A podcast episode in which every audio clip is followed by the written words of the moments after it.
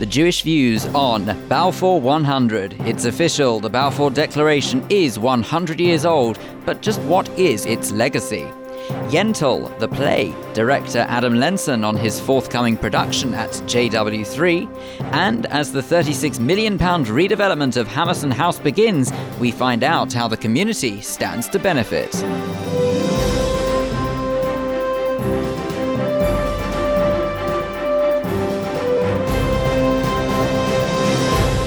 But first, with a roundup of the Jewish news this week, I'm Vivian Krieger. The Foreign Secretary Boris Johnson has said it's disappointing that Jeremy Corbyn won't attend a dinner marking the centenary of the Balfour Declaration, when the British government endorsed the establishment of a national home for the Jewish people in Palestine. Mr Johnson claimed that the Labour leader's absence appeared to show him siding with one party and not the other. At the same time, the Foreign Secretary rejected Labour's calls for the UK to use the centenary to officially recognise the State of Palestine, saying that the Palestinian Authority needed to sit down and negotiate with the Israelis. One of the eight victims of the New York terror attack has been named by Argentina's foreign ministry as Ariel Erlij, a Jewish businessman. He died alongside four other Argentinian men, all of whom were cycling when they were mown down by a truck driven by the Uzbek terrorist Sayfullo Saipov. The Board of Deputies sent a message of sympathy to the people of New York. The trial of a man accused of stabbing his mother and sister to death in their own home in August this year has been delayed. Joshua Cohen, who's 27, is charged with killing 66 year old Louise Cohen and Hannah Cohen, who was 33, in Golders Green. Cohen appeared at the Old Bailey by video link when Judge Richard Marks set a fresh plea hearing for early next year and remanded the defendant into custody. His trial had been set originally for February the 5th. The former Archbishop of Canterbury, Rowan Williams, has said that anti Semitism is still an urgent issue, as he highlighted links to Lutheranism when he appeared on Radio 4's Today programme. He said people think that Jews as a body are guilty, dangerous, and polluting. He was marking 500 years since Martin Luther first posted his criticisms of the Catholic Church in Germany in later years, Luther expressed antagonism towards Jews and wrote that synagogues and Jewish homes should be destroyed. Rowan Williams spoke of anti Semitism as a real, urgent, present issue that's not just another prejudice. And finally, a former soldier who survived a prisoner of war camp at Auschwitz is selling poppies for the Royal British Legion at the age of 100. Ron Jones volunteers for up to six hours a day at his local supermarket in Newport, South Wales. He believes this is the 30th year he's sold poppies and admits he's become a bit of a celebrity locally, and well deserved. Here's Andrew with the sport. Thank you very much, Viv. Israel's judo fighters won five medals at the Abu Dhabi Grand Prix event, though their presence in the Gulf state was marred with controversy. Unable to officially represent Israel, the Hatikva was banned from being played when Tal Flicker received his gold medal, while several athletes refused to shake the hands of their Israeli opponents. Closer to home, Boca Juniors has become the latest club to fold from Jewish football, bringing to an end their seven year existence. Citing a lack of playing personnel for their demise, the club's Sefton Monk said, To say it has been a struggle this season would be an understatement. And finally, Elisha Levy has been dropped as manager of the Israeli national football team following a string of poor results in their 2018 World Cup qualifying campaign. He said, I have no remorse that I took this honourable and prestigious job. I think it was tough to get better results in this hard group, but I was judged on that. Remember, you can catch up on all the latest Jewish sport at jewishnews.co.uk. Andrew, thank you very much indeed. Hello there, and welcome to this episode of The Jewish Views. I'm Phil Dave. Let's start off, as we always do, with a look through your copy of the Jewish news for this week. Joining me to go through it is editor Richard Ferrer and foreign editor Stephen Oryszczuk. Welcome to you both. And now, Richard, there pretty much is only one theme throughout the paper this week, isn't there? Could I, by any chance, be talking about the 100 years since the Balfour Declaration? I think so. A landmark anniversary, as you rightly say, Phil, that will not have escaped the scrutiny of a single one of our readers or listeners. Yes, 100 years since the signing of the Declaration that uh, 31 years later brought forth the, the State of Israel in 1948. Now, we've done many things, I think in total about 40 pages in this week's paper, uh, uh, one way or another dedicated to it. We'll talk at greater detail about the actual Balfour Declaration celebrations taking place here in the UK, of which there are are many, including Benjamin Netanyahu, here at the behest of the Prime Minister in London to mark the occasion. But the most special thing for me personally is a souvenir magazine that we have published this week called the Aliyah List to celebrate the indomitable link and spirit between Anglo Jewry and the State of Israel. This is a list of 100 people born in Britain who made Aliyah and have helped to shape the modern State of Israel. We're calling it 100 for 100, 100 people for that 100th anniversary. So tell us a bit more about the people who made it onto the list and how they qualified for getting on said list. If you were born with a British passport, you qualified if you then made Aliyah. So we had hundreds, we had a 22 strong panel of experts, many of whom would have qualified in that list themselves. So esteemed and established were they. We have run across 70 people who are currently alive and a posthumous list of 30. That's how we got to our 100. So we've had 30 people who are no longer with us, but their legacy lives on, and 70 who are currently living amongst us who are doing inspiring things in all sorts of different fields from academia and medical and media and social work and governance and a really interesting array of next generation under 30s. I won't spoil the surprise for anyone who hasn't seen the paper yet as to who made our number one in our 70 list. But what a, a tease you are, Richard. It's a surprise name. Oh, it good. Is, yeah. Okay, well, there you go. So if you want the to satisfy your level of intrigue, then you will have to have a look at this week's paper. But of course, Stephen, it's not just about the Aliyah list. There's an awful lot to do with Balfour in this week's paper. So, what's been your involvement? How have you got involved in the, the theme of Balfour? To be honest, I've been going back a hundred years and looking at. Who... Well, you're looking good for it. I've been looking at who the players were at the time, who Balfour was, who Lord Rothschild was, who these uh, early Zionists were that pushed for the declaration, and it's been fascinating. I didn't know much about this history at all, and it was quite a remarkable feat that Chaim Weizmann and his colleagues managed. And we described it as being rather like a lowly third division team winning the FA Cup. And so, with that uh, in mind, we came up with a Balfour 11 or a Zionist United, and lots of fun ideas of showing this much discussed topic in new light. You know, the thing that sort of strikes me, though, as far as the Balfour Declaration is concerned, is that because it happened as long as 100 years ago, there's almost this danger of people in this generation not recognizing the significance of it and just how crucial it was. So, with that in mind, how much do you think that all of this is going to help to revive it into the forefront of people's minds. I think what's helpful in terms of that centenary is that, as Stephen said, we can go back 100 years. If you look at the current situation in the Middle East between the Palestinians and, and Israel and the wider Arab world, it's a battle that seems to go round and round, cyclical, year after year, it never changes. The foundations of this, which, let's face it, whether you're a passionate Zionist like me or not, it was a colonial carve up in 1970 and it was the, the, the downfall of the Ottoman Empire and, and Britain stepping in and making these high level decisions about vast swathes of land that for centuries before it were very, very separate and very, very disparate. So this is the echo that we're hearing now 100 years later. And if it's a chance for people on, on both sides, Zionists and not, to, to look back, read the history books and understand legitimate concerns on both sides, I think this is a, a fantastic opportunity well, hopefully it will be seen as such. And this is, of course, is the problem you mentioned there about people being able to see from both sides. We shouldn't forget that although, as a community, yes, by and large, we celebrate Balfour Declaration and also subsequently the state of Israel being born, there are people who, even to this day, we're more than aware to this day, do not celebrate it, and actually, on the contrary, almost get really angry at the thought of the Balfour Declaration because of the subsequent political problems. And it, of course, we need to, we do need to consider it. It's a really important point. The, the idea of a Jewish homeland is such a central element to this and something that Jews for 2,000 years have been waiting for. But within the declaration itself, such a short 67 word declaration, there was the safeguards put in place. And British diplomats this week and last have been very careful to say, what a fantastic thing. However, there was a second element to it the protection of the civil and religious rights of the pre existing Arab community. And that element is still something that we need to look towards to do better on.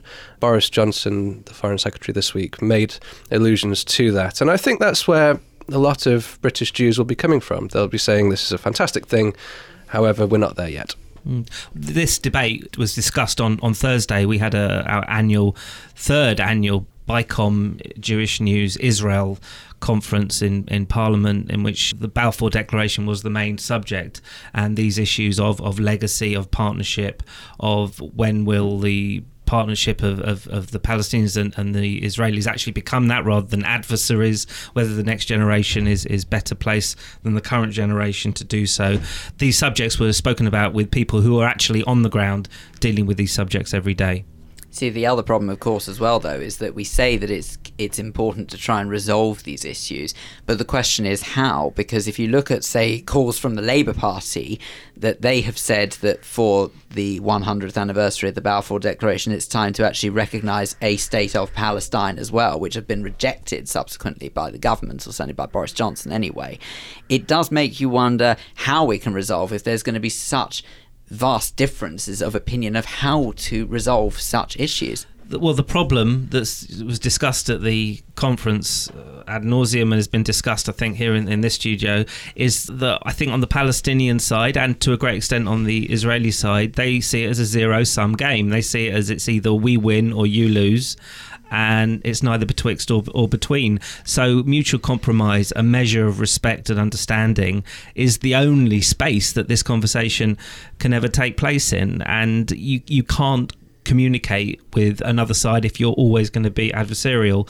So if we look another 100 years into the future, onto the 200th anniversary, those of us sitting around this table probably aren't full of great hope or expectation, but we can always dream. And I think that was probably uh, the word that the, the people who authored the Balfour Declaration were thinking at the time. It's a dream. Interestingly, one of the things that I learned from going back and looking at the situation in 1917 was that Whereas today, most of the British Jewish community are Zionists and, and identifiable Zionists. Back then, it wasn't so popular. It wasn't so mainstream. In fact, it was it was pushing to be the orthodoxy. Chaim Weizmann and uh, his his band of brothers, as it were, were not seen as anything like the establishment. They were trying to get into the establishment, and lots of establishment Jews, such as the cabinet minister at the time, Montagu, were against the idea of a Jewish homeland in Palestine. They were of the mind that we're happy here in Britain, we don't want there to be a Jewish home somewhere else, because if there is, we may not be welcome here. And so the idea took some pushing principally in the Jewish community itself. At, at, that time, we're talking you know, the 1910s, pre First World War, and the start of the conflict. We're only, what, 20, 30 years past the uh, vast influx of Ashkenazim coming in from Eastern Europe. So they're only really second, third generation people here trying to find their way in Britain. And then all of a sudden, this idea of a, as Stephen wrote this week, you know, this dust bowl in the Middle East is mentioned as a possible homeland for the Jews. I'm, I'm sure there was a lot of skepticism and worry about what what that meant for British Jews at the time. All right. Well, it is absolutely fascinating stuff, and the whole history of Balfour Declaration is just as you said before, Stephen, it's just so much that's to be learnt about it and the significance of it. And we are absolutely going to carry on trying to learn about that significance throughout this programme. That's all we've got time for for a look at the paper for this week. But thank you both very much indeed. Don't forget that you can pick up your copy of the Jewish News every Thursday across London, or you can read the e paper online at jewishnews.co.uk. Well, just in case you hadn't gathered from what you've been hearing so far, the Balfour Declaration is officially 100 years old. It was on the 2nd of November 1917 that the document paved the way for the creation of the State of Israel and was produced by the then Foreign Secretary Arthur James Balfour.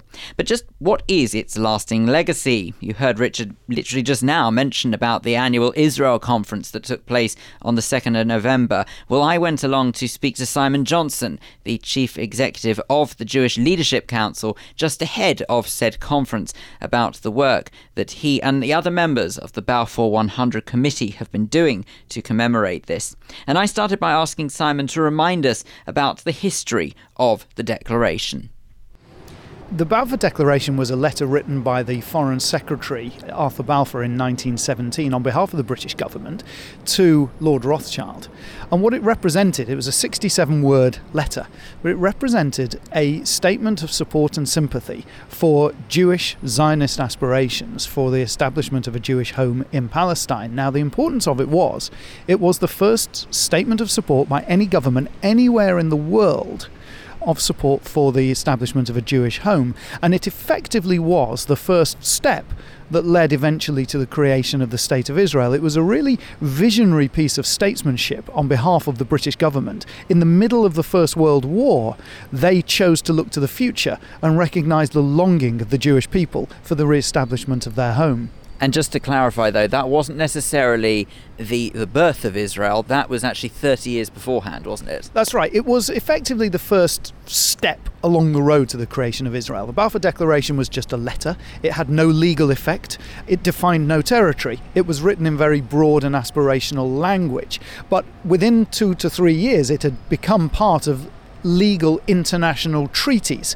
And so the British mandate for Palestine was told to give direct effect in 1922 to the Balfour Declaration. So it became the legal basis around which people talked about the potential for a Jewish state. And ultimately, in 1947, when the United Nations created their partition plan, creating a Jewish and an Arab state in Palestine, that gave actual territorial effect to the Balfour Declaration. But if you mention it's just a letter, it does kind of beg the question why are we making a fuss of the letter rather than Israel itself, 70th birthday? It seems almost would one describe it as perhaps over the top the way all these celebrations are happening? No, not at all. I mean, 2017 is a year of anniversaries. We have the 100th anniversary of the Balfour Declaration, and on the 29th of November, we'll have the 70th anniversary of that vote by the United Nations to partition Palestine into a Jewish state and an Arab state, which led to the declaration of the State of Israel. And then next year in May, we'll have the 70th anniversary of the, of the State of Israel itself. I think this is a real opportunity for our community to show their pride in Israel, their pride that it was this time our government that took the first step to recognize the longing of the Jewish people and their, their rights to self determination. The, the fact that it was the United Nations and international bodies that helped to give legal impact to the establishment of a state. And to celebrate that now, 100 years later, the British government is still one of the main supporters of Israel, a major trading partner, a major friend of the, of the country, and a great nurturer of British Jewish community interests. Well, we are but a few hundred yards away from the home of the British government, and that's because it's one of the places that you're going to be visiting today, the 2nd of November.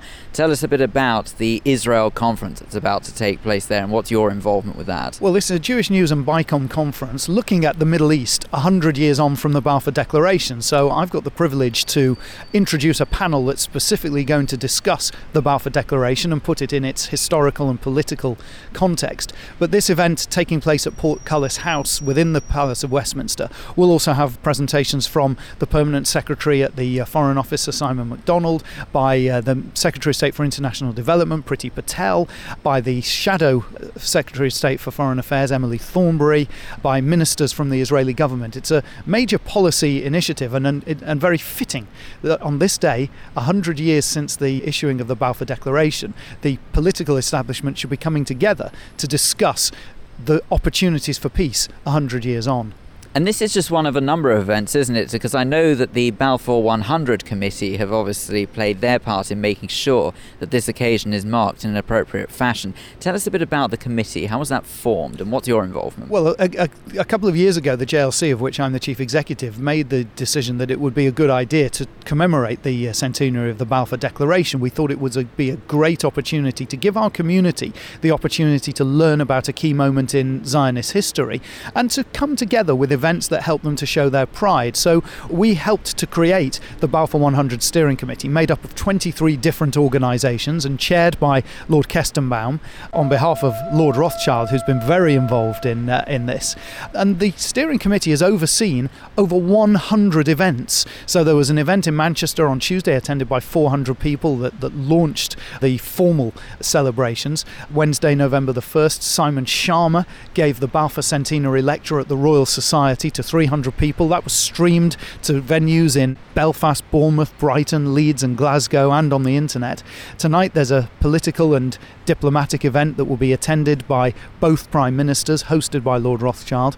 And over this coming Shabbat, there will be something in most synagogues around the country. On Saturday night, there's a special commemorative service at the Bevis Marks Synagogue in central London. So the steering committee has really delivered on the commitment to make sure that our community has every opportunity to mark this really significant moment in modern Jewish history.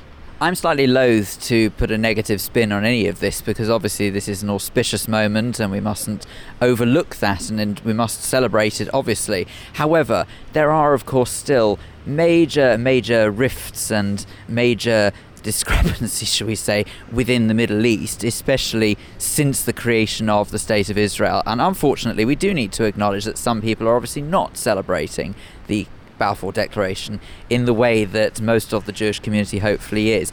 How do you think that moving forward, we need to use this moment in time to perhaps try and move on to, say, the next phase of what will hopefully become peace in the Middle East? Well, that's exactly what we should be doing 100 years on. I mean, the people who framed the Balfour Declaration, the Foreign Secretary and the War Cabinet, believed that the Zionist aspirations for a Jewish home could sit alongside Arab nationalism and, and for the Arabs and the Jews to, to share the land in, in, in peace. Now, 100 years later, that ambition has not yet fully been realised. So I think it's absolutely right now that we, we recognise the steps that were taken 100 years ago, but look to the future, and that we all encourage political leaders and those of us in community positions who are able to influence that to take steps to make sure that before too long that there is a long-term just and lasting peace between the state of Israel and the Palestinian people based on two states for two peoples with everybody living in peace and harmony. It was a vision that Arthur Balfour himself the foreign secretary shared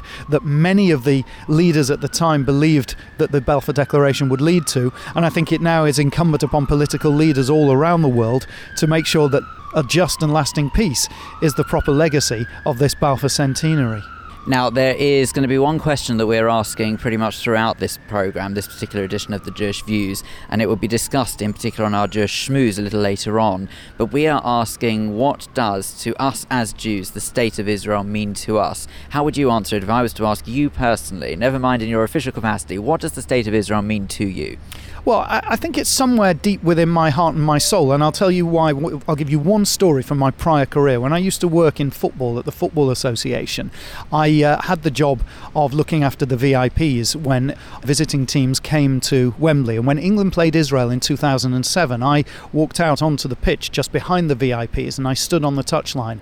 And when they played the national anthems, I sang both national anthems. And there were tears in my eyes when I sang the Hatikva at Wembley Stadium because in the end, Israel is is at the heart of our Jewish culture and our heritage, and and for me that demonstrated that for me it, it's somewhere very deep inside that we all are very very proud that we do have a Jewish home. Just finally, I know that no one can predict the future any more than the next person. However, give us a glimpse into the future. I'm guessing the work doesn't stop here. It might be the centenary today, but what's next? Well, what's next is the, the 70th anniversary of the UN partition plan. That was a really interesting moment because that was when the international community effectively created a two state solution. I think that's worthy of debate. And then comes Israel's 70 next year in, in May. But beyond that, there's the day to day work of the Jewish community and the JLC, focusing at the moment on long term solutions to the elderly care provision in our community, to youth mental health, to making sure that our community is financially sustainable to meet the challenges of the next 10 years. As soon as this is out of the way, it's back on with the day job.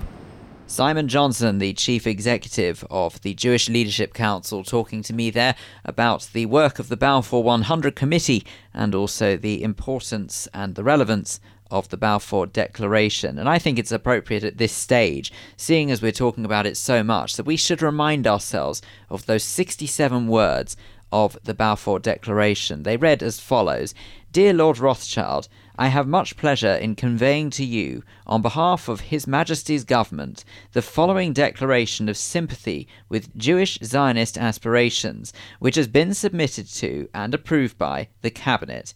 His Majesty's Government view with favour the establishment in Palestine of a national home for the Jewish people, and will use their best endeavours to facilitate the achievement of this object, it being clearly understood that nothing shall be done which may prejudice the civil and religious rights of existing non Jewish communities in Palestine, or the rights and political status enjoyed by Jews in any other country.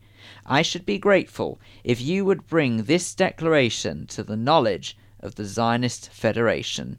And of course, it is signed by Arthur Balfour. Extraordinary wording, and as Simon Johnson said there, way ahead of its time, and frankly, something that most Jews have to be really grateful for that ultimately led to the creation of the State of Israel. You are listening to The Jewish Views in association with The Jewish News. Still to come on this edition, Clive Roslin will be here for our Jewish Schmooze. Today, Clive, Tony, and I will be joined by trustee of Max's Foundation, Louise Roby. We'll be discussing what you've been hearing about throughout this programme so far the Balfour Declaration's centenary. And in particular, we'll be asking the question what does the State of Israel mean to us? Plus, community editor Diana Toman will be speaking to Susan Cohen, the Director of Fundraising and External Relations at Nightingale Hammerson, based on their newly embarked £34 million renovation of Hammerson House in the Bishop's Avenue. We'll be finding out a bit about that later on. But first, I think when one hears the word Yentl, what do you think of? Well, you might be forgiven for thinking of the truly great Barbra Streisand and maybe even start singing to yourself, Papa, can you hear me? But did you know that Yentl was not originally meant to be a musical? In fact, it was originally written as a play.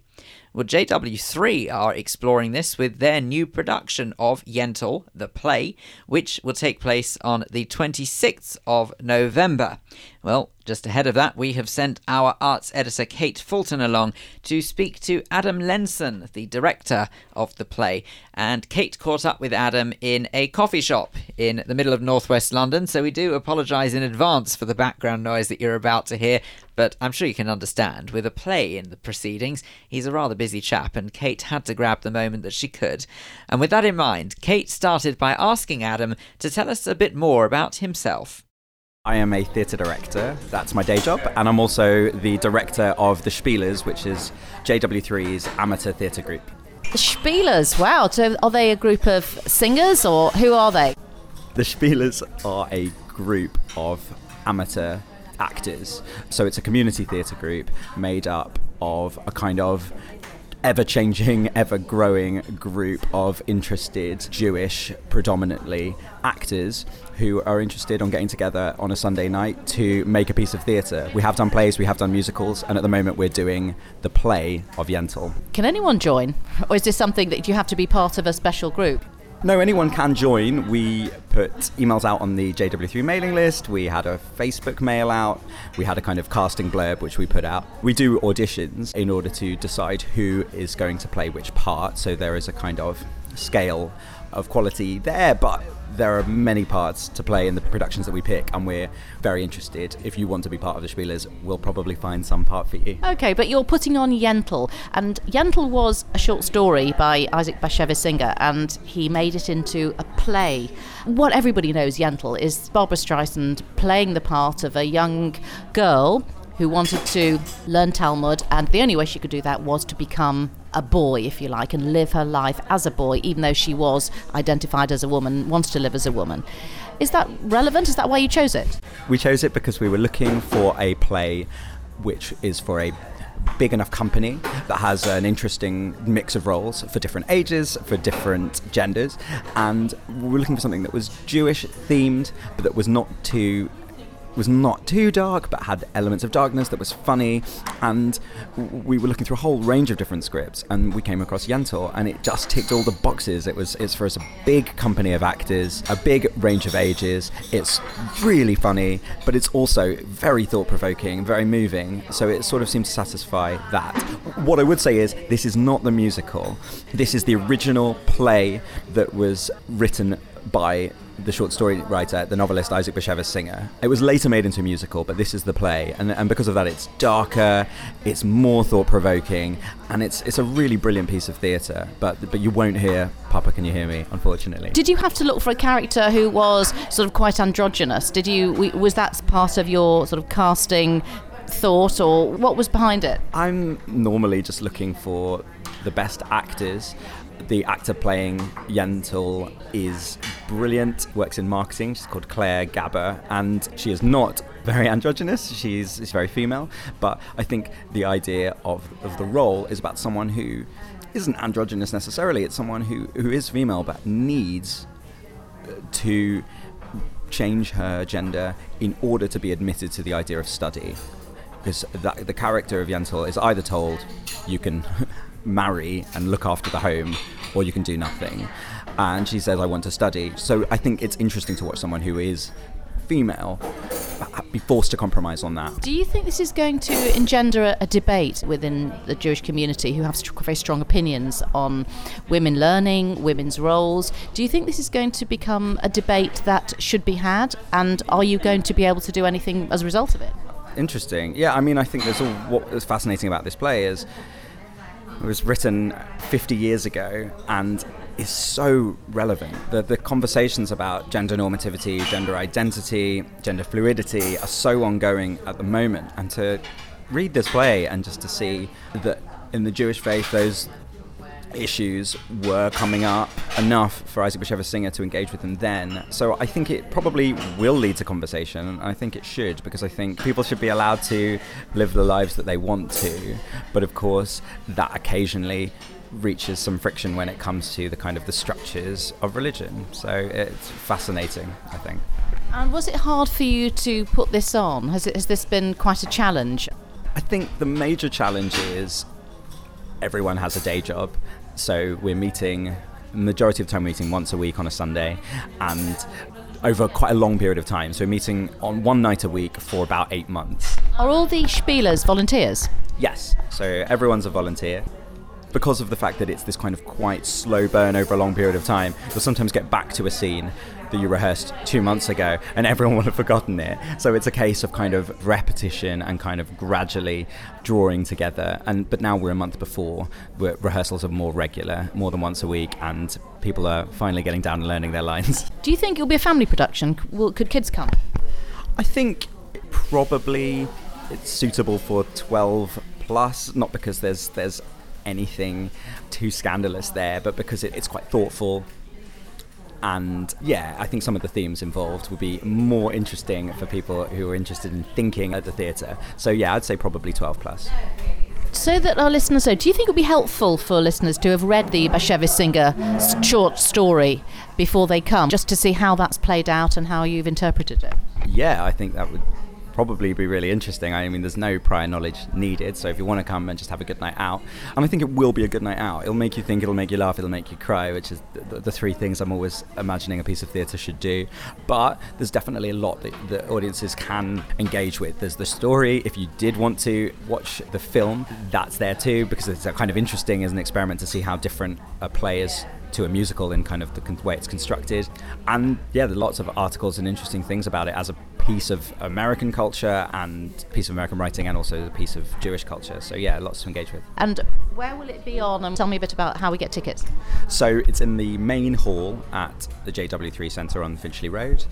It is on for four performances from the 26th of November to the 29th of November. So that's a Sunday to the Thursday. There's a Sunday matinee, which I think is nearly sold out. So if you want to come in the afternoon, book soon. And then the rest of the performances are evenings, Monday to Wednesday evenings. You can book on the JW3 website or give them a, a call and book through them. It's in their main hall, so it's about a, a 200 seat theatre. Adam Lenson, director of Yentl, the play on at JW3 on the 26th of November. And if you would like more information, then do go to our website, jewishviews.co.uk. You are listening to the Jewish Views in association with the Jewish News, and still to come is our Jewish Schmooze. Don't forget that we live stream the Schmooze every Thursday evening from 7 pm Greenwich Mean Time, and it means that you can watch the discussion unfold and comment along as the discussion does indeed unfold. If you would like to do so, then all you have to do is go to facebook.com forward slash the Jewish Views, and we will try and read out those comments as and when we get them. And it's one of a number of ways that you can share your Jewish views with us. We'd also love you to email studio at jewishviews.co.uk, or of course, you can always contact us via Twitter as well, which is simply at jewishviewsuk. Now, Hammerson House has long been associated with care in the community, in particular with the older members of our community, but they are just about to undertake a £36 million redevelopment of said site. And as a result of it, our community editor Diana Toman has been speaking to Director of Fundraising and External Relations at Nightingale Hammerson, Susan Cohen, to find out more. Diana started by asking Susan to tell us a little bit more about Hammerson House.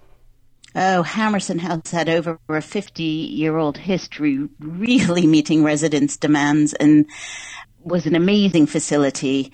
You know, people come into care older, frailer. Their needs have changed. When Hammerson House opened all those years ago, it was relatively healthy retirees looking to downsize, and they drove right up to their door. And uh, it really was the case that, you know, there were several corridors that wheelchairs couldn't fit down, and if someone needed to be hoisted, not enough room in the rooms.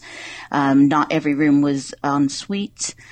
It just needed to be redeveloped. And there's always an option of doing these things piecemeal, but it was really felt that to create the home that we really want to, where every last detail is evidence based on what offers the best practice, best quality care for older people, it was decided to start from, from scratch. From scratch. And what's really amazing about the site and anyone who knows Hampstead Garden Suburb will know this, is it's there's a lot of natural woodland and there are such therapeutic benefits known evidence-based benefits to sort of having the natural light in the natural setting and that's dictating what the home is going to look like and so that every single one of those 116 room benefits from that setting and uh, all that it can offer these lovely ensuite, new ensuite bedrooms are going to be located within six distinct households. Can you just expand on that a little? What do you mean by household? Yes, so there'll be residential communities where uh, each individual will have their own room and own space, but what will be called pavilions and communal areas where people can congregate and have visitors and do activities together and feel like a proper residence, which is exactly what it is. And the households will be based on level of care. So we offer the full range of residential care, and that's from what they call residential care, then nursing, dementia, dementia and nursing, right through to palliative care. Now, the project has literally just begun, the anticipated redevelopment, hasn't it, of Hammerson in Hampstead Garden Suburb. How how long do you expect it? I know these things can can sometimes exceed all expectations, but how long do you expect it to take before you're up and running and you can get your residents back in again? So far, we're to schedule, but it's early days. We expect to be up and running in 2020. Susan Cohen, Director of Fundraising and External Relations at Nightingale Hammerson, talking to community editor Diana Toman there about their £34 million redevelopment of Hammerson House. You're listening to the Jewish Views, and this is the Jewish Schmooze, the part of the show where studio guests join me, Clive Roslin, to discuss matters that you've been hearing throughout the programme so far. Joining Tony Honigberg, Phil Dave, and me today is the trustee of Max's Foundation, Louise Roby. And the subject for this edition is based on the only topic everyone is talking about the centenary of the Balfour Declaration. The question is, quite simply, what does the state of Israel mean to us? Louise, let's start with you. It's largely thanks to the Balfour Declaration that we are even having this discussion. So, what does the state of Israel mean to you?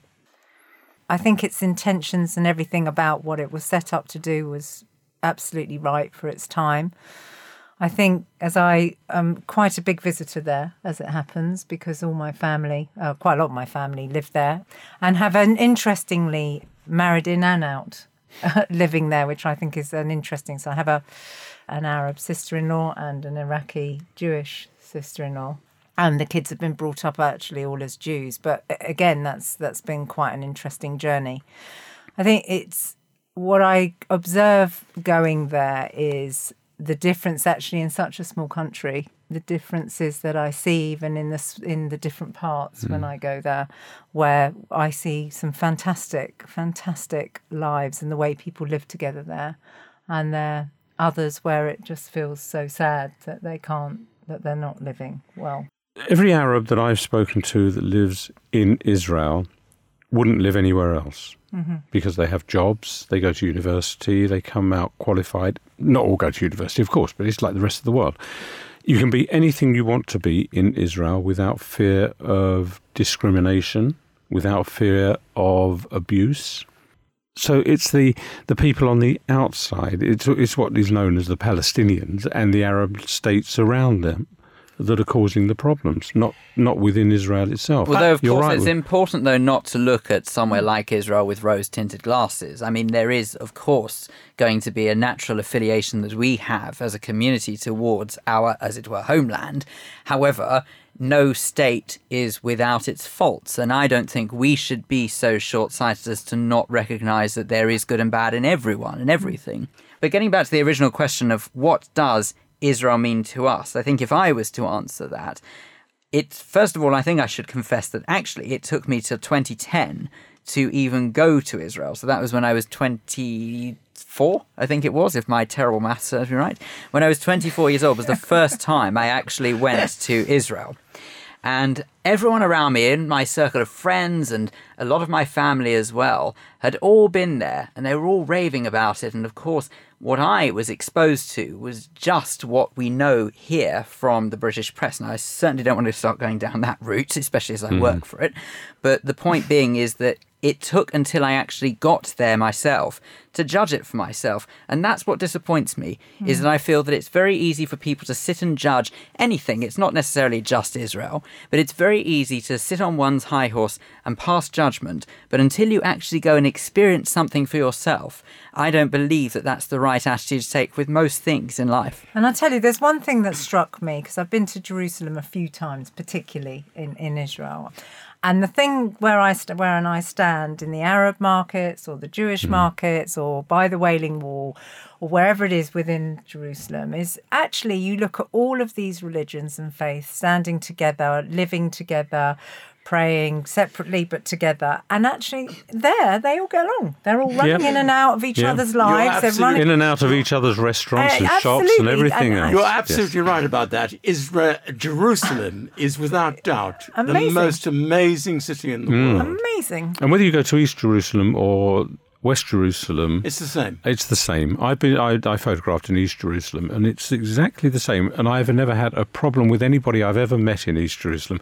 Look, we know wherever you go in the world, there are, is the idiot factor, and you're going to get that in any part of Israel, whether it's on the Jewish side or the non-Jews Mhm. in Israel. But you don't see it when you're there. I don't I'm- see it when I'm there. I must say, there's something you've reminded me of suddenly. I'm old enough to remember I was a little boy in Africa, in what was then called Rhodesia, now Zimbabwe. And I remember with a friend sitting in a car, I remember it as though it were yesterday, sitting in a car and listening to a newsreader on the local radio station saying that France has recognized the new state of Israel. England has recognized, Yes. and so on and so on. and it got more and more and more exciting. And we were really excited about this. And we couldn't go to Israel. Well, it was many years before I did go to Israel. And it was just as exciting as it was that first day when Israel actually began.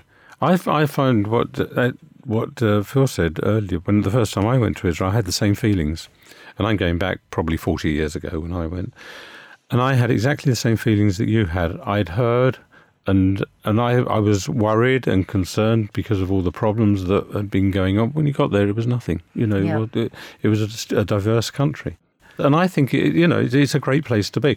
Would I want to live there? No. Yeah, That's I feel the same. I, I, I have no desire to live there. But what I see through my nieces and nephews, especially, is a, a really young, vibrant hmm. place to grow up in, relatively safe, actually, Yeah. uh, and and out. You know, they're out late. They're walking the streets. They're on the beaches. Well, I have a and, you daughter know, lives so- there, four grandchildren, and the, and the eldest one of the grandchildren is twelve, be bar mitzvah next year, and you know he walks himself to school without any fear of anything. What city do they live in? They live in Modi'in, which is a new city between Tel Aviv and Jerusalem. See, I can hand on heart say, and I, I genuinely mean this, that when I'm actually in Israel, I think I feel safer there than I Than do, do here. here. Because there is, it's part of the fabric of their being over there to have security, always patrolling the streets. Mhm.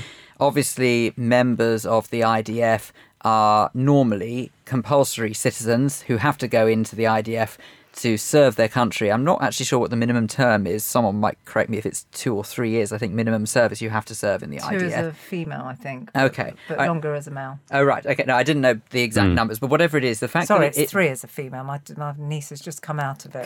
Three.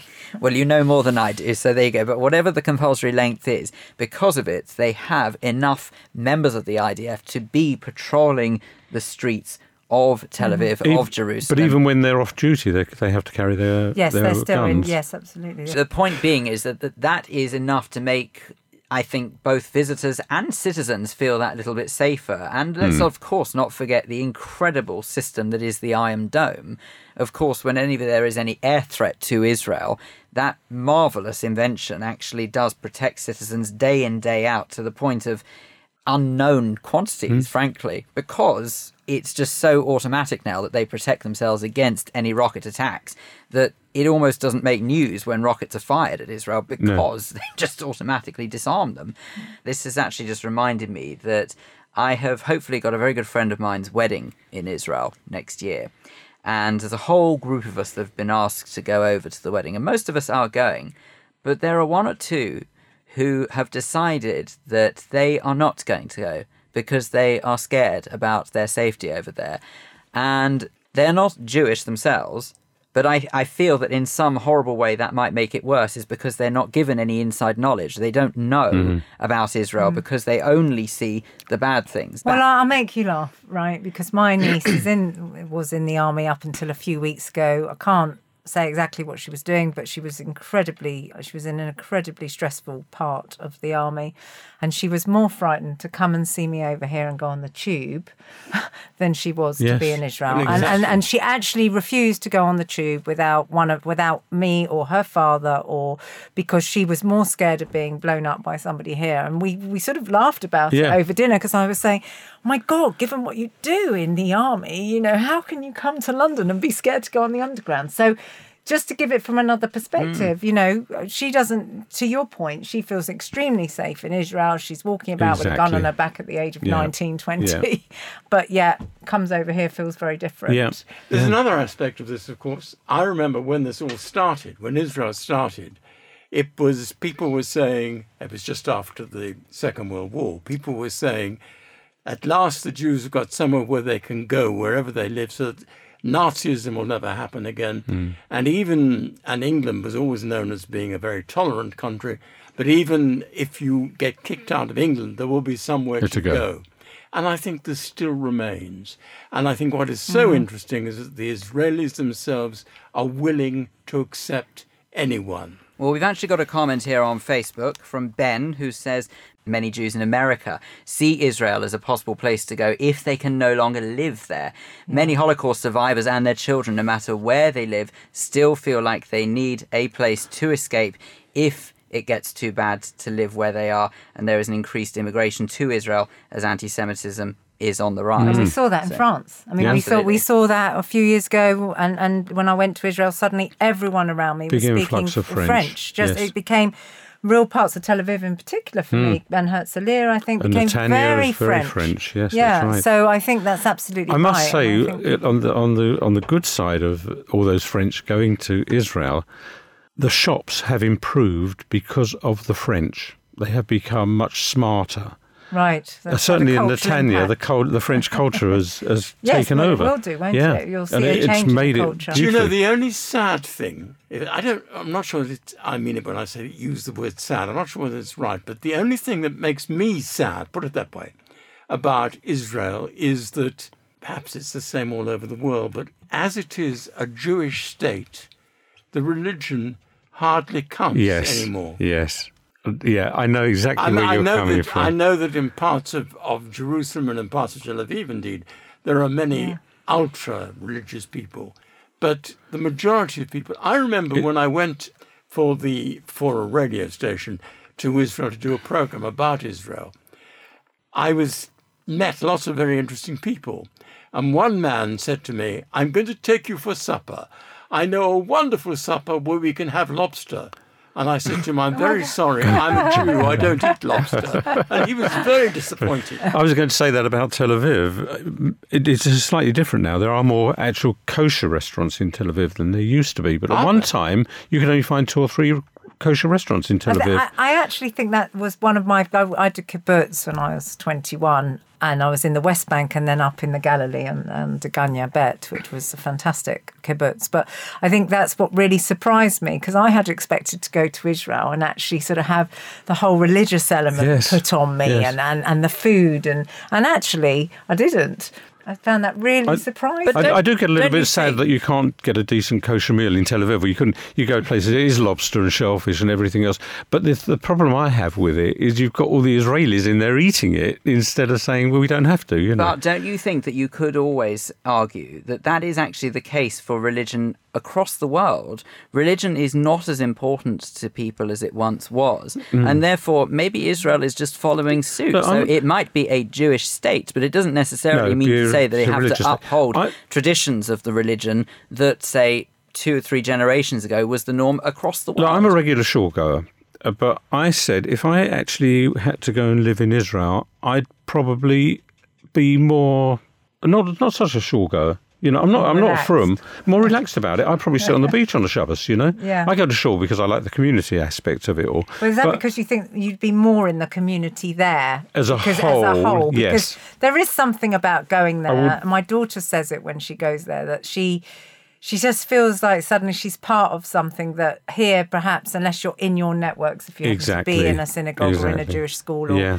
that's um, exactly in a how I feel. club. Although you know people that have gone that, that still do the whole religious thing continually. yeah, I mean, some I- people take it to I the have other a extreme. cousin who's lived there for many years, and when I went there and went to stay with them, they said, "I said I'd like to go to synagogue on Saturday," and they said, "Why?" Hmm. And I explained why. And they said, "Oh, for God's sake!" We don't do that. We Yeah. go to the Which is beach. quite a funny thing to say, Yeah. for God's Yeah. sake. Yeah. I mean- After saying they, they I mean, I was I was there once for. Rosh Hashanah and Yom Kippur, and I was in Jerusalem for Yom Kippur, and we wandered. You know, did we do much? But I went down to the wall for a little bit, but it was too hot, so we just had to wander about and came back to the hotel and cooled down. We didn't do anything else. And on Rosh Hashanah, you know, I did go to shul in the morning, but I sat on the beach in the afternoon. Yeah. You know, Do you know one thing that I find absolutely extraordinary is that in amongst everything that has been said about Israel, we haven't even touched upon the remarkable and quite frankly off the scale impact that it has had on the likes of technology, on Oh. medicine Oh, yes, uh, across the world. do you know something? I think that's a whole big discussion, Yeah. a separate discussion. And I think that's what we'll have to do another time because our time is up. But that's absolutely right. Thank you all very much indeed. My thanks to our guest, trustee of Max's Foundation, Louise Roby. And please do feel free to share your Jewish views with us. You can email studio at jewishviews.co.uk or you can contact us via social media. Find us on Facebook by going to facebook.com slash Jewish Views or on Twitter we are at jewishviewsuk. And now it's time for our rabbinic thought for the week. And this time it comes from Rabbi Andrew Shaw from Mizrachi, UK. We find ourselves celebrating a hundred years since the Balfour Declaration was established in 1917, and of course, this week we celebrate that, but at the same time, we are acutely aware of what has happened in New York this week the senseless murder of eight people killed by a radical Islamist who unfortunately venerates death. And the whole idea of the State of Israel is a nation that venerates life. As Golda Meir said famously, the day that our enemies love their children more than they hate ours, there will be peace. And this weekend we lein, we read from the portion of Vayera when Abraham is commanded by God to sacrifice his child. And of course we know it was a test, because God tells Abraham, don't touch the child, because we are a religion of life affirmation. Judaism wants to see a world of peace, a world of harmony, but also in the 70 years of the state's existence and the 100 years since the Balfour, we are acutely aware there are many out there who want to destroy, who want to hate, who want to vilify, who want to basically make a state of death where there should be a state of life. Balfour reminds us what goodness can come from the creation of a state that is there for the Jewish people but has given so much to the world. And we see what happens when, unfortunately, the enemies, not only of the Jewish people, but of the entire Western world, get what they want, which unfortunately is terror, death, and destruction. I thank God daily that the Torah teaches us, V'chalta b'chayim, choose life, because that is what I believe the Balfour Declaration did and the State of Israel does every day. Just listening to Rabbi Andrew Shaw there makes me think the number of years that I've been working in Jewish radio, and believe me, it's been a fair few. I think that so often the conversation of achieving peace in the Middle East has come up time and time again.